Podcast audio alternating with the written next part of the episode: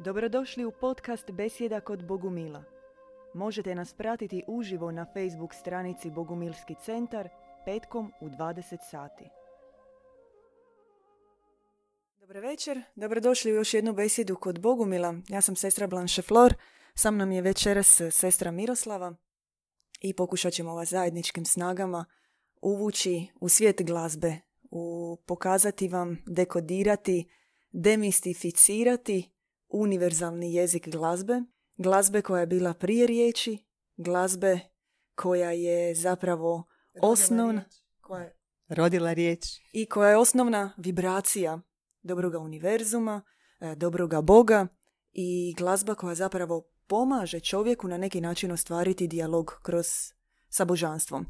Ono što definitivno odmah na početku moramo reći da nećemo raditi je nećemo sigurno valorizirati, vrednovati glazbu kroz određenu estetiku, povijesti glazbe, govoriti o prihvatljivim, neprihvatljivim tipovima glazbenika, taj dio glazbe nas ne zanima. Nas zanima glazba kao univerzalna duhovna vrijednost, koji su njeni osnovni principi, ne njeni zakoni, nego sfera koju ta glazba donosi.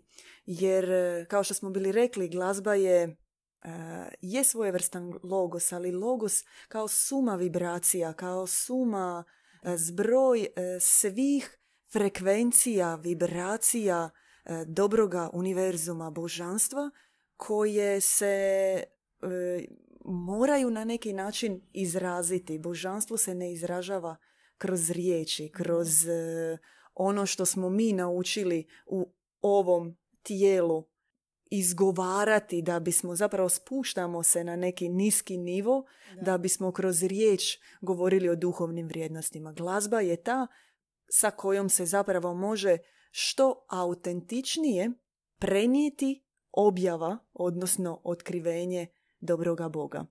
Ona je, dakle, univerzalni jezik, ona je na neki način e, odjekivala već kroz narode i kroz svjetove i ona je zapravo i taj odjek, ali u čemu je na neki način, ako se možemo tako izraziti, kvaka.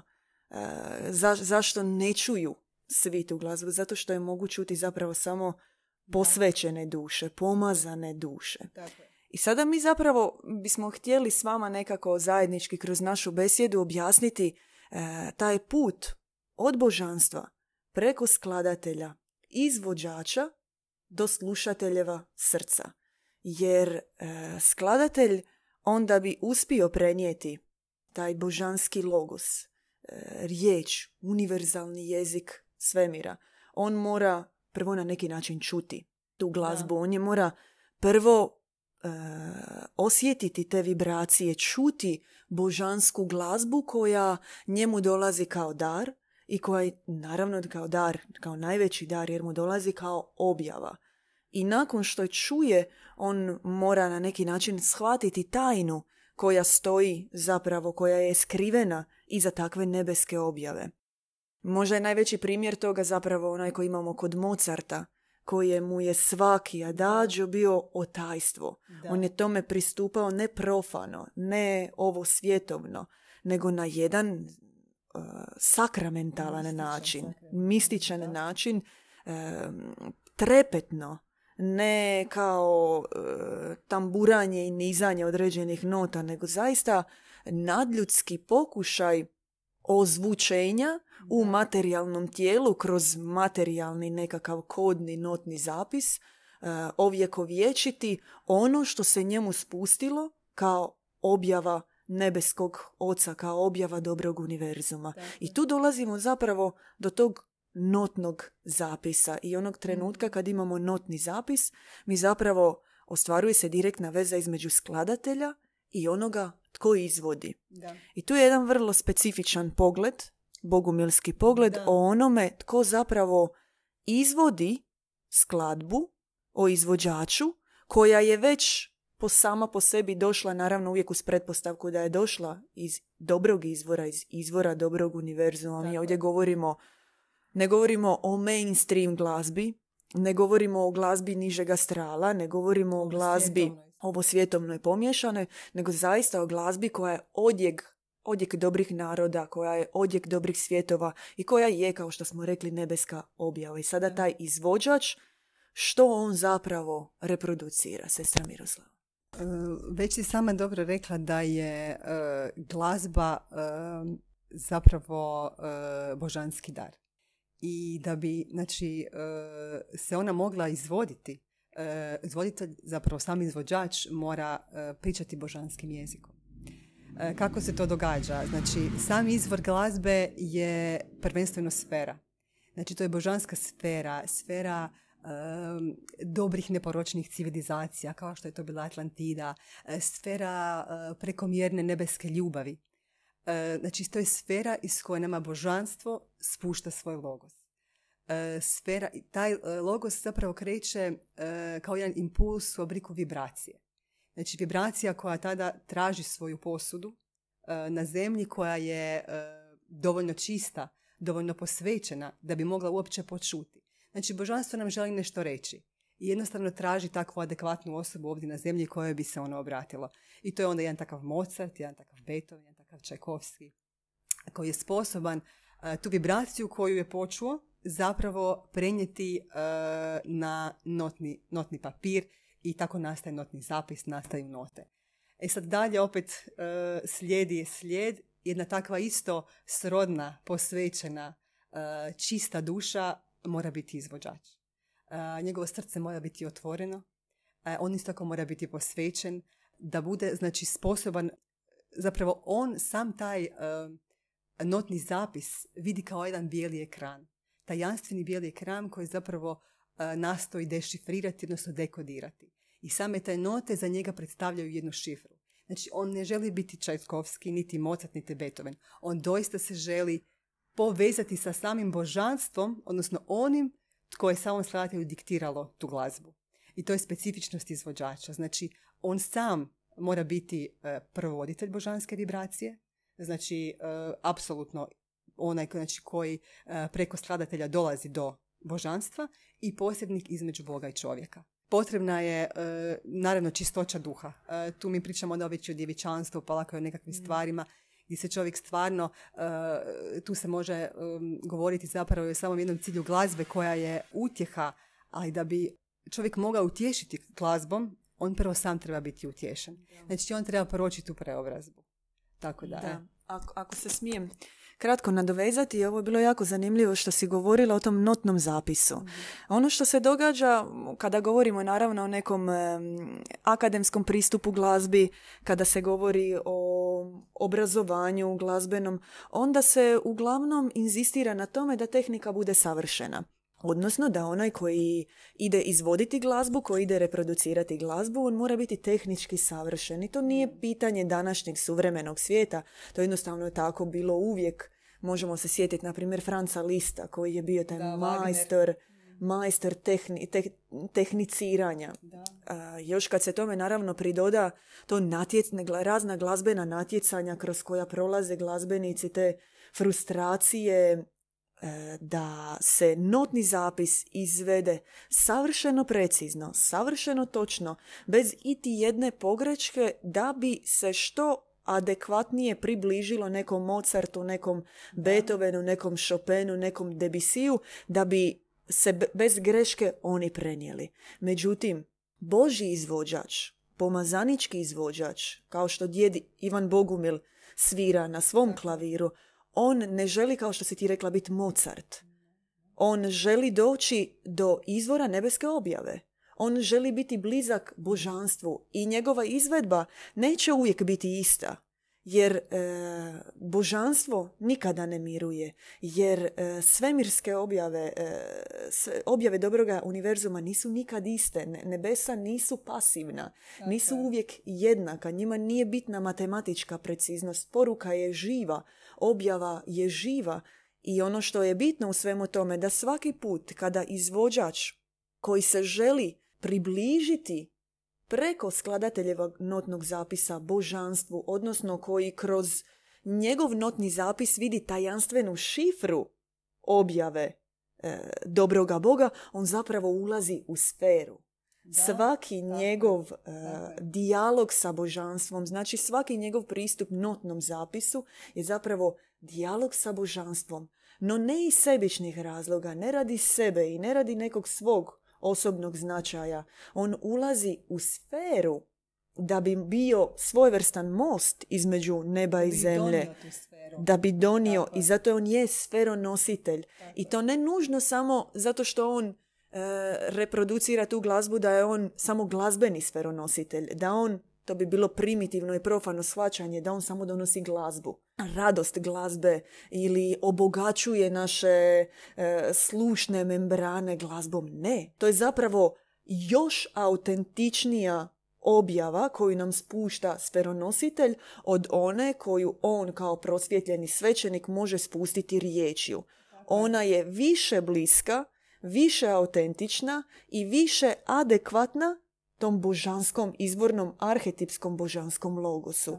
I zato je bitno za onoga koji izvodi glazbu da ima već tu narađeno, već ne možemo reći naučeno jer to nije matematički, nije, to nije znanje, to je duhovni nadnapor koji takva osoba, duša je oblikovano već ulazi u tu sferu da bi postao taj e, mine zinger, da bi ulazio i da bi uvlačio i dovodio druge slušatelje sa sobom u sferu kraljevstva, u sferu dobroga univerzuma, jer njemu se daje taj tajanstveni bijeli ekran koji on vidi, koji on čuje, koji on uviđa, to tajstvo nebeske objave, ono se njemu daje da bi on druge uveo zajedno sa sobom u sferu e, dobroga kraljestva, u sferu dobroga Boga.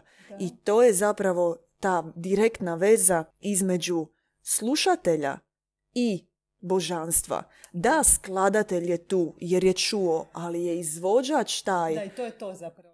E, e, htjela sam samo reći, znači skladatelj je tu da je, on je primio vibraciju od božanstva.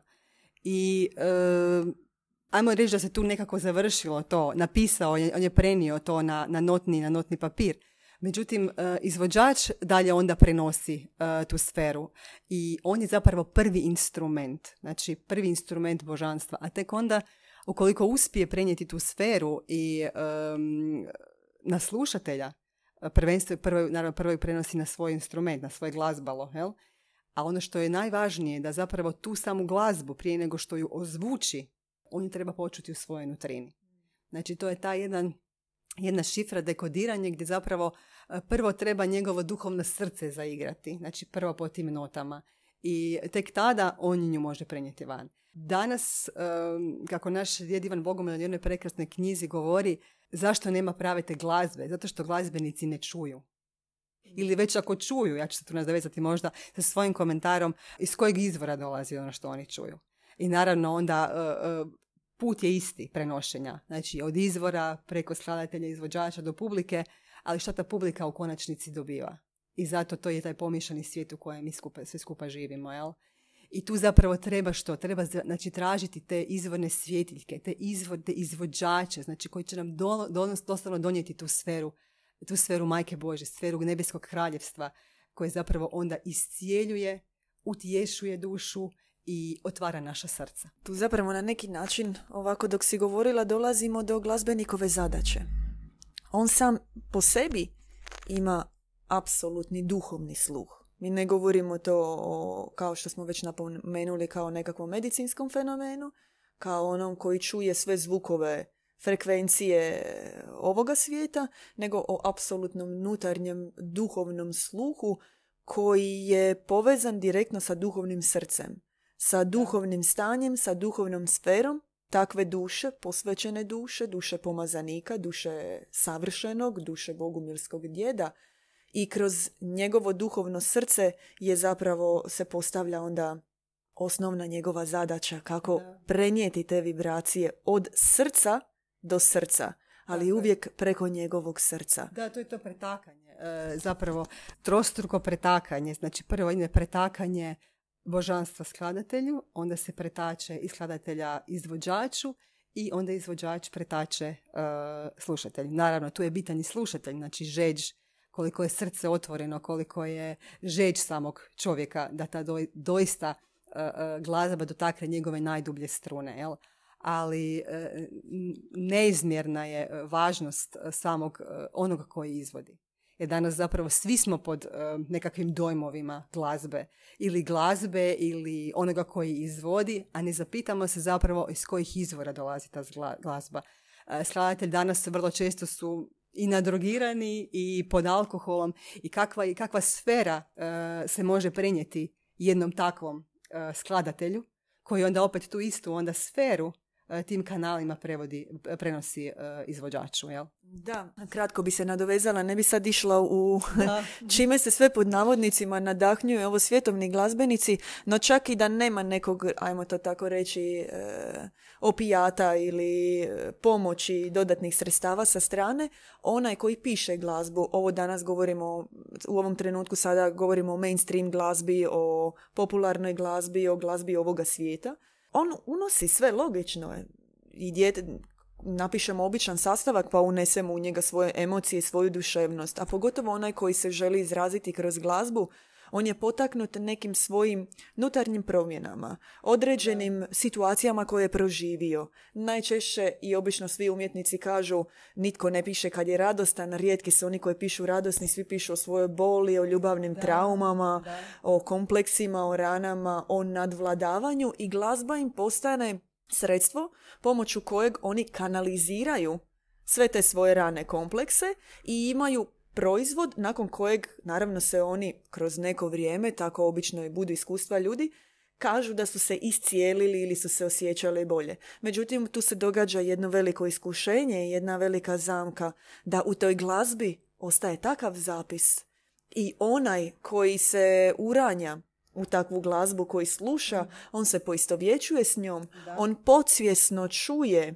i svojim nutarnjim sluhom i svojim nutarnjim srcem sve ono što je autor te skladbe izlio na nek sve on, traume. On, da. Dobiva, on te traume dobiva njegove i frustracije i sve.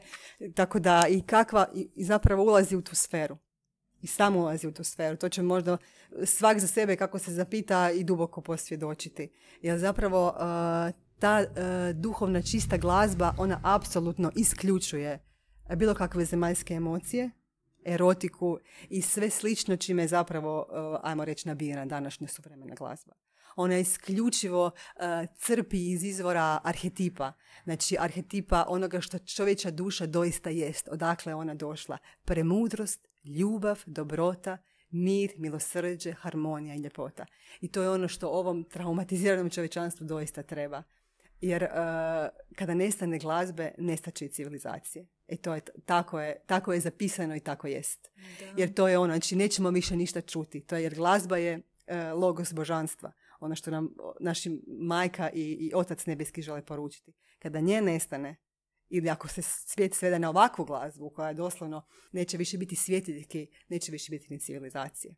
Nećemo ići toliko duboko, ne vjerujemo, ne vjerujemo da će tako biti, jer e, to bi značilo da nekako prestanemo vjerovati u ljudsko srce, koje je još uvijek centralno mjesto božanske objave. Nutarnje, samo moramo naći zapravo sredstva i načine kako ozvučiti, kako da unutar nas odjekuje objava dobroga oca, kako dovesti glazbu ali ne ovo svjetovnu, nego onu nebesku, onu iz viših dimenzija, onu iz, sa, sa visokih nebesa u naša nutarnja srca.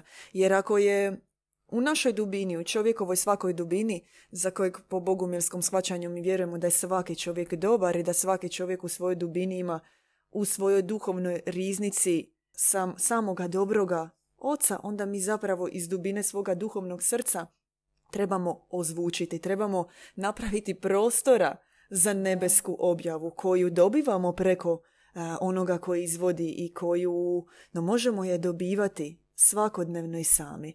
Međutim, tu se pojavljuje jedna varijanta, a ta je da ipak živimo u pomješanom svijetu, da, da smo ipak i sami pomiješani i glazba se pokazuje zapravo kao na svojevrsno sredstvo podobrenja. E, podobrenja ne samo postajanja boljim, nego podobrenja kao mijenjanja nutarnjih sastava. Glazba koja je univerzalni jezik postaje i hrana, duhovna hrana, duhovna okrijepa i e, pomoć ka izmjeni naših sastava. Jer ako pogledamo čak na jedan ovako primjer e, čovjeka koji dolazi na svijet, djeteta, e, mi kažemo i po bogumilskom svačanju i govorili smo o tome u nekim besjedama kako na, na koji način čovjek dolazi, duša dolazi na zemlju. Međutim, ako gledamo samo iz ovog svjetovnog poredka, u trudnoći već, beba koja se nalazi u majčinoj utrobi, ona ne čuje riječi, ona ne čuje govor, ona čuje vibracije, ona osjeća vibracije, ona čuje tonove, ritmove, zvukove. Ona već zapravo u majčinom trbuhu se navikava na nekakav svojevrstan ritam, frekvenciju i vibracije ovoga svijeta. I onog trenutka kada dođe zapravo na ovaj svijet, ona je već ubačena u kaos frekvencija, zvukovi koje čuje od već vjerojatno od kad se vozi od bolnice prema kući zvukovi radija su frekvencije koje su to je već i stara vijest promijenjene, koje su izmijenjene, koje su na nekih 440 Hz, svi kažu da i, i nije adekvatno i nije prikladno. Već je ubačena u kaos frekvencija ovoga svijeta, vibracija koje, odakle je ona došla, jednostavno ne odgovaraju s onim što je u dubini duhovnog srca same te duše. I ona već dolazi kad i tako idemo gledati u nečišćeni svijet frekvencija i vibracija. I još se na to dodaju sva ovo svjetovna glazbena iskustva, svi načini kako da se osobu udalji zapravo od glazbe. E, ona postaje, glazba postaje isključivo za nekakav akademski svijet, za glazbeno obrazovanje ili ideš u glazbenu školu ili ne ideš. Čak se često i za one koji su glazbeni entuzijasti već i u vrtiću ili u obitelji znaju dogoditi situacije nemaš ti sluha, ti si gluh, nemoj pjevat. I zapravo se osobu već tijekom života od rođenja pa nadalje, kroz taj udar frekvencija koje joj ne odgovaraju i kroz daljni nekakav tijek, udaljuje se ona se udaljava i svijet ju udaljuje od zapravo osnovnog principa, osnovnog načina na koji božanstvo komunicira sa dušom preko glazbe. Da, e, teško je danas, e, to mora biti velika žeđ duše, da obično čovjek e, kada tako posegne za jednim načinom mijenjanja kroz glazbu, to stvarno duša mora zažeđati i onda ako ima sreću još uh, upoznati jednu takvu svjetiljku, jedan takav božanski instrument koji je uh, kadar zapravo uh, spustiti tu sferu, onda taj isti instrument tu donoseći tu sferu zapravo dotakne taj najdeblju, najdublju arhetipsku žicu u, u duhovnom srcu čovjeka. I tu dolazi do te promjene. Jel? Ali velim to danas baš što živimo u tom pomješanom svijetu i zato su ovakva e, zapravo e, otkrivenja prekrasna. Ona su revolucionarna. Ti doista danas možeš u ovom pomješanom svijetu gdje glazba doista toliko negativno utječe na čovjeka. E, zapravo još uvijek postoje svjetiljke, još uvijek postoje oni koji su sferonositelji, sferonositelji oni koji donose tu božansku glazbu, oni koji glazbom iscijeljuju, koji glazbom utješuju i zanimljiv jedan podatak zapravo još za glazbu, e, kako je glazba, kad smo pričali da je ona univerzalni jezik i pokojnici recimo, uh, oni ne čuju više jezik uh, ovoga svijeta. Niti jedan jezik ne razumiju. Preminule duše. Oni kada prelaze na onaj svijet, nebo s njima komunicira prekrasnim božanskim jezikom glazbe. I oni se utješuju, to je takozvani konsolamentum, E, isključivo glazbom. Znači, to je taj e, doista naš izvorni način komunikacije. E, gdje neporočna Atlantida, znači kada su oni bili, e, međusobno su komunicirali, nije bilo publike izvođača. Znači, bilo je samo tako, oni su srcima komunicirali, a tu je kolala glazba. Tako da stremimo tome. Stremimo se tome da to postignemo, da na taj način zapravo i mi komuniciramo jedni s drugima. Da, zapravo kad kažemo onda da glazba mora biti arhetipska, to je zapravo to. Što znači arhetipska? Vratiti je u, na onu razinu, na onaj nivo na kojem ona i pripada. Ona u ovo svjetovnom poredku zapravo njen je cilj preobraziti čovjeka u božanstvo. Jer e, to je čovjekovo prirodno stanje. Ne stanje ovo svjetovnih frekvencija, ne stanje ovo, ovo svjetovnih vibracija, niskih strasti, e, emocija i duševnih stanja koje ga e, karnaliziraju i svode ga na nekakvo meso, kosti, od koljevke pa do groba. Ne. Glazba, ona mora dirnuti čovjeka u srce i ona mora njega pobuditi taj njegov nutarnji svijet e, kao svijet obnovljenih božanskih objava i u prošlosti i u sadašnjosti i u budućnosti. I onda se tu događa istinska kreativnost društva, e, duše, zato što kroz glazbu, jer istinska kreativnost, ona će doći kroz preobrazbu, da. kroz e, metanoju, kroz preoblikovanje čovjeka sada. I za to mora poslužiti glazba. I ona u tom slučaju nije distantna.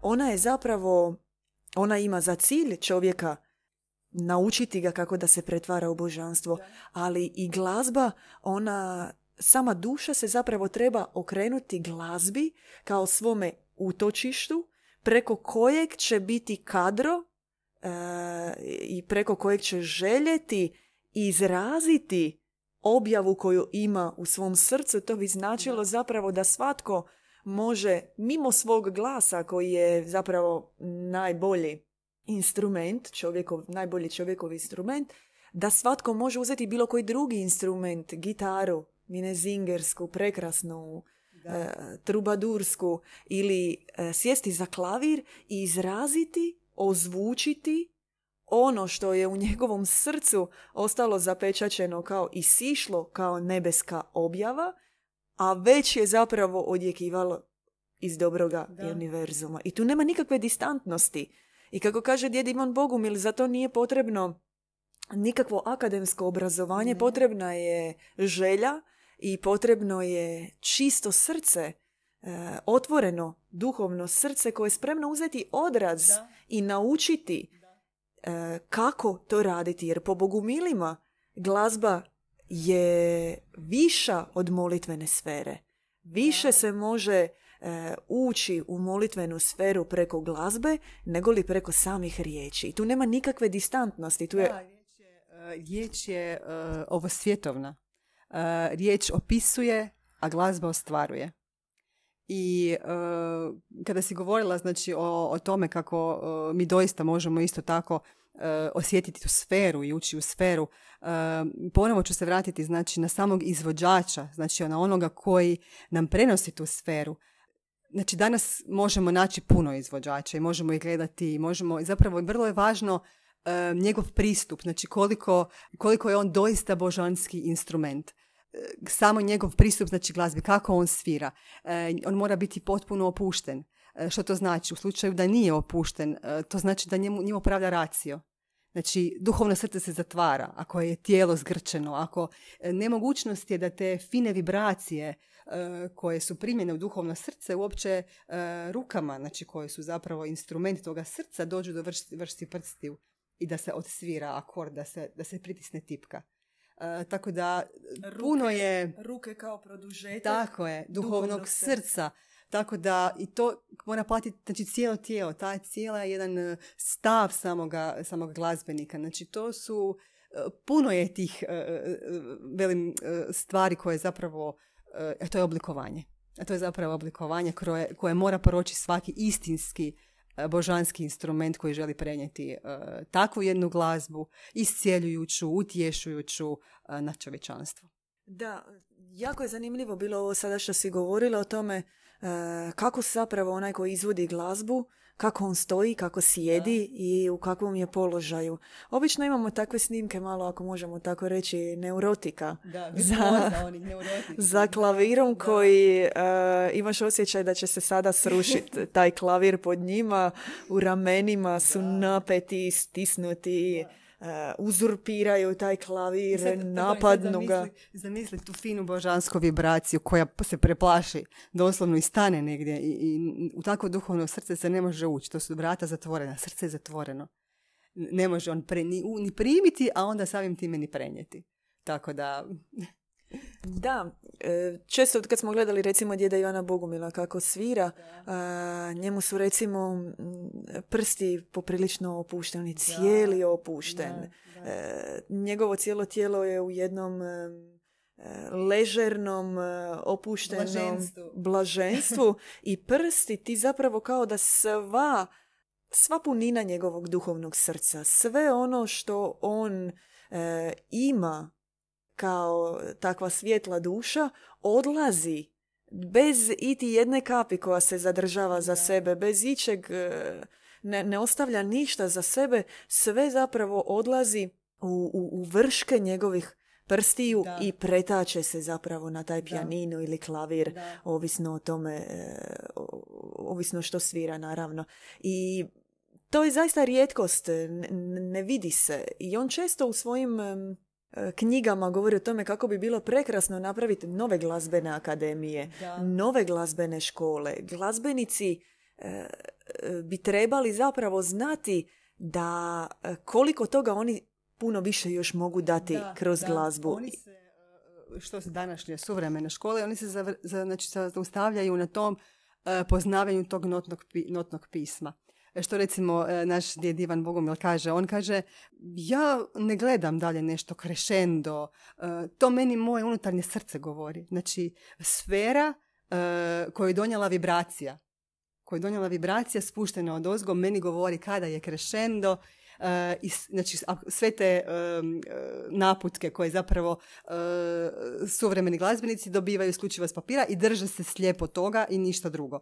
Onda isto kada kaže da, ja vrlo često nekada i pogriješim. A zašto sam pogriješio? Zato što sam presjekao toga trenutka, te sekunde, milisekunde, vezu sa svojim izvorom, sa tom nebeskom ljubavi koja zapravo se istače cijelo vrijeme u moje srce i onda ja mogu isto tako to istočiti na svoje slušanje. Često smo bili zapravo govorili, e, spomenuli smo se danas, a i često se na našim seminarima, predavanjima, kada se nalazimo, govorimo o Mozartu, o važnosti Mozarta. Mozart je najveći zapravo dokaz na ovome svijetu kako je glazba umjetnost, glazbena umjetnost je dar od Boga. On već za razliku od drugih izvođača i tako je zaista je taj noviti e, dopire i do srca ljudi, i do srca životinja i u bolnicama ga se koristi e, njegova Pardon, glazba. Zašto u bolnici? To sam nekako ja došla od tog zaključka možda. Zato što je Mozart rekao patnja, patnji nije mjesto u glazbi. Znači, nema mjesta patnji. On je samo radost. Radost, ljubav, znači ono, sve ono što smo govorili o arhetipu. I zato je to tako. I zato njegova glazba iscijeljuje i zato izvođač koji je povezan, znači ne s Mozartom, nego sa onim koji je preko Mozarta stigao do njegovog srca, može to istočiti na, na osobu koja je to najpotrebnije. Apsolutno, da. I zato je, to ćemo možda ponoviti ono od početka, i zato je izuzetno važno tko izvodi tu glazbu. Jer ako je Mozart takva čista duša koja zapravo od rođenja je već sva punina nebeske objave kroz, e, je izlazila kroz njegovo srce, zato Čajkovski je i rekao, on je glazbeni krist, on je došao zaista u oživotvoren kao punina božanske vibracije. Sve što je e, kroz njega izlazilo je bila božanska objava, ali je potreban onaj koji će nama, svirajući, izvođeći Mozarta, e, sada predati živu sferu božanske objave. I izvođač je taj koji je posrednik između Boga i čovjeka. Izvođač je taj koji nam pokazuje i daje zapravo te onda i dobre i arhetipske odraze i koje nas direktno uvodi u sferu kraljevstva. I to je izuzetno važno e, za e, na neki način osvijestiti, jer mi možemo imati e, dobru potrebu u bolnicama sa autističnom djecom, puštati Mozarta za iscijeljenje na raznim terapijama, ali ako zaista želimo iscijeliti srce ne samo tijelo, nego čitavo tijelo će se e, iscijeliti kroz duhovno srce, kroz duhovni svijet onoga tko je u svojevrsnoj tjelesnoj patnji, onda moramo dobro pripaziti da Mozartova glazba koju mu puštamo, koju mu puštate, bude isključivo ona koju izvodi svjetla duša, koju izvodi onaj koji može čuti božansku poruku koja stoji iza toga. E, koja, koji može dekodirati, e, koji može dešifrirati e, i preko čijeg srca će se predati sva ljubav i sva dobrota, jer samo onaj koji istinski ljubi ljude, koji istinski voli ljude, samo takva duša može predati božansku objavu. Ne može netko, ne samo ko to radi zbog osobne ambicije, nego ko ne voli ljude, koji nema misiju sada na zemlji to predati, ne može iscijeliti kroz pa, to. To se može, može se dogoditi malo umirenje svojevrsno, ali konkretno tjelesno i duhovno iscijeljenje duše se može dogoditi isključivo preko srca onoga koji voli, koji ima pečat odabranosti, koji voli ljude i koji će zbog toga jednostavno nezaustavljivo htjeti nesebično služiti da, uh, ljudima. Služenje kroz glazbu, da. I danas masovno zapravo kad vi promatrate te suvremene glazbenike i te virtuoze, oni zapravo hrane svoj ego. Mislim, to se vidi, to on, ono, to, uh, on vjerojatno zamišlja kako to izgleda, kako to bude e, van. On svira za sebe. Znači, on ne svira za druge. I to je ono zapravo što je najveći problem, jel? Moram, moraš imati to, što si sama rekla, bezgraničnu ljubav prema životu i prema ljudima. Jel? Tako da nemoguće je drugačije prenijeti tu sferu koja, koju Majka Božja želi da prenesemo ovdje na zemlju. Pa zapravo sada kada govorimo o tome mislim se koliko, a obraćam se sada svim glazbenicima, a, i onima koji sebe osjećaju glazbenicima i onima koji sebe žele ostvariti i koji žele progovoriti svijetom e, dobroga neba, logosom dobroga neba, koliko je važno zapravo osvijestiti da je glazbenik savršen instrument božanstva da bi služio drugima, da bi se približio s drugima, da bi volio ljude i da bi živio jednu misiju nove civilizacije ovdje na zemlji. E, mi nemamo takve glazbenike i mi, naš e, duhovni prostor je zapravo zagušen. Mi ga moramo, zvučnici nam ne rade. Ne rade nam te, nebeski razglas nam se ugasio u ovoj pomješanoj civilizaciji, a onda kada radi, onda uglavnom čujemo nekakve distorzije. Da. Tako da e, potrebno je zaista doći u stanje e, božanskih frekvencija, doći u stanje božanskih vibracija i postati glazbenicima. Danas će izuzetno i u budućnosti biti važno uz svo gašenje i zagušenost tog etera koji je oko nas, uz sve te krive frekvencije koje postoje, e, za, za, čovjek, za čovjeka, za čovječanstvo će prije svega postati e, od nevjerojatne važnosti ostvariti e, cilj sebe kao božanstva putem glazbe, putem tog univerzalnog jezika božanstva, progovoriti. Mi smo zapravo još uvijek na onoj razini da, ne znamo govoriti. Nedonošća smo, došli smo na svijet, u tom smo kaosu i trebamo sada izgovoriti, ali nećemo to izgovoriti riječima. Naše unutarnje vibracije se moraju ostvariti kroz glazbu. Naši taj nutarnji svijet, arhitektonika nutarnja koju imamo, duhovna, nutarnji zamci, oni se moraju otvoriti. Te ceste moraju proći neke male, ne male, velike ralice kroz njih, to se mora raščistiti i naši ti nutarnji zamci moraju postati spremni da kroz njih se čuje ta prekrasna, prekrasna božanska glazba, božanska objava. Konkretan je put e, što oni, znači sam taj izvođač, znači prolazi taj put preoblikovanja, e, zapravo e, miče se od ovoga svijeta. Znači pobjeđuje požudu, pobjeđuje zlo, pobjeđuje strah od smrti. Jer samo onaj znači, koji je pobjedio strah od smrti može na taj način svirati glazbu. Donositi glazbu svijetu zapravo.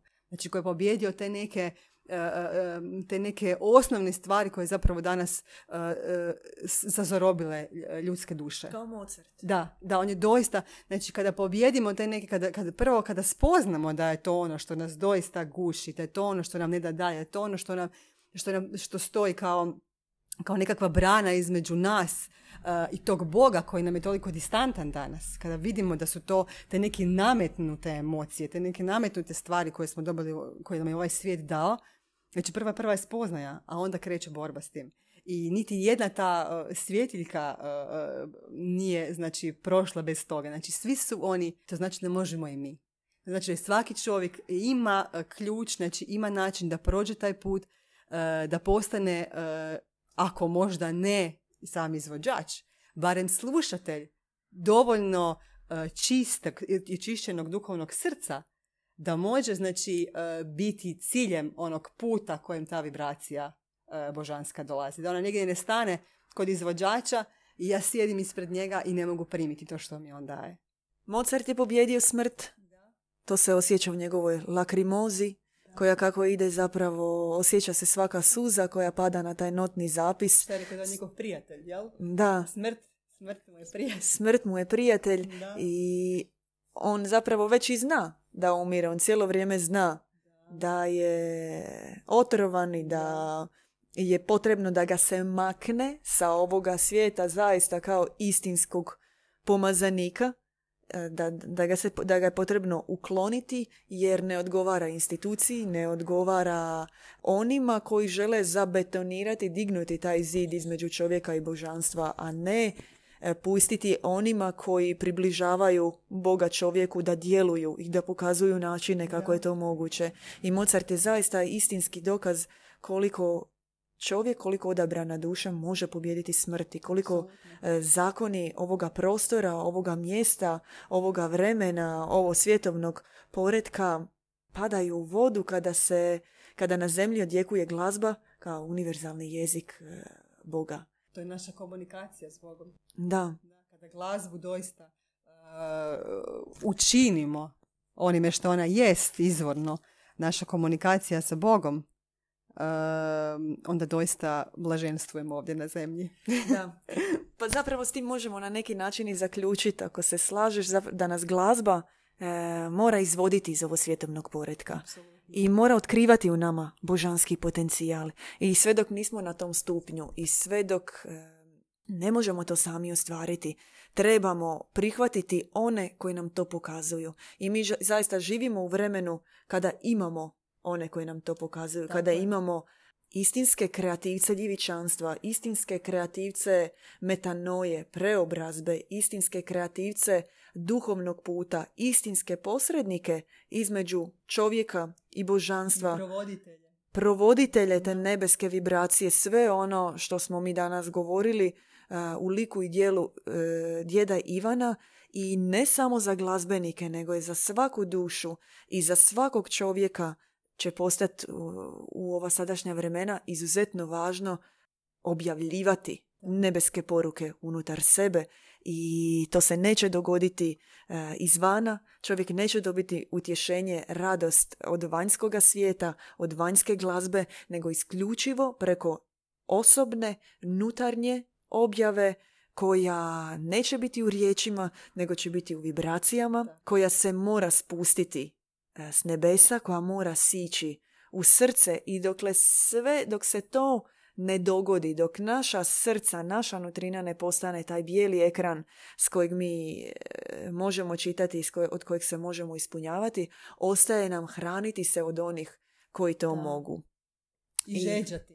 Žeđati, da.